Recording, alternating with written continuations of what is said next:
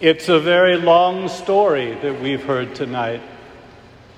It stretches back to the very dawn of creation.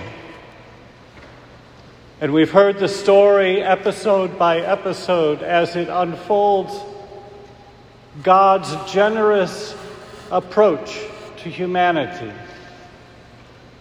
God made this world good, very good. And He made us especially good because He made us in His own image and destined us for communion with Him above all the other creatures He had made. And we destroyed that. How we did it is enshrined in very deep mystery. But we have lived the ravages of that fallenness ever since. But despite all that we have done against God, in His infinite mercy, He has reached out to us. He reached out to the man Abraham and told him, I am not like those other gods. Let me into your life, and I will transform it. Abraham obeyed and became the father of many nations, our father in faith.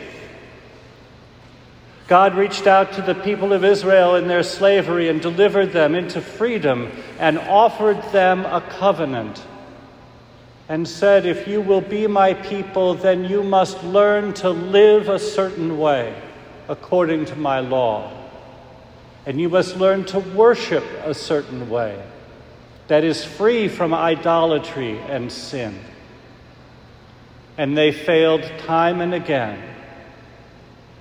But God never failed them. And in the course of the ages, God sent the prophets who helped the people of Israel understand that the law and the worship was simply the beginning of an unfolding revelation that God wanted them to know Him deeply and to love Him fully. And in the fullness of time, as we know, that revelation of God was made personal. In the incarnation of God's Word, in the person of Jesus Christ, who came to give us a true revelation of the Father and the Father's love for us, and to suffer all that human sin and depravity could inflict upon him, yet never disobey the Father and allow himself to enter the very depths of human depravity, allowed himself to die. Tonight we celebrate the resurrection.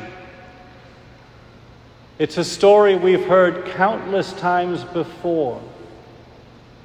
And I fear that all of us have a tendency to get a little too used to it, to domesticate it so that we lose sight of how incredibly awesome it is. How, to those women who were the first witnesses of it, it was terrifying. It was unbelievable. It was also exhilarating. And I fear that for us, it may simply be another Easter. So, how can we capture the power of their experience in our own hearts and lives? Well, first of all, we can read the accounts, read them carefully, and hear in them the intensity of joy and fear at what they were experiencing.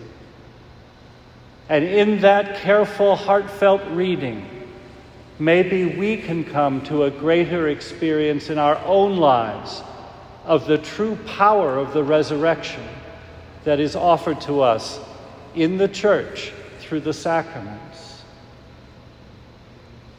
Jesus Christ is risen, and we celebrate that resurrection tonight and for many days after, because it's so easy for us to get used to it, to dumb it down, to make it ordinary.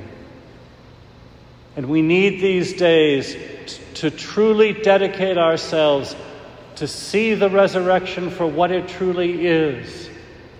It is the recreation of the entire universe. It is our redemption. It is the annihilation of sin and death and evil.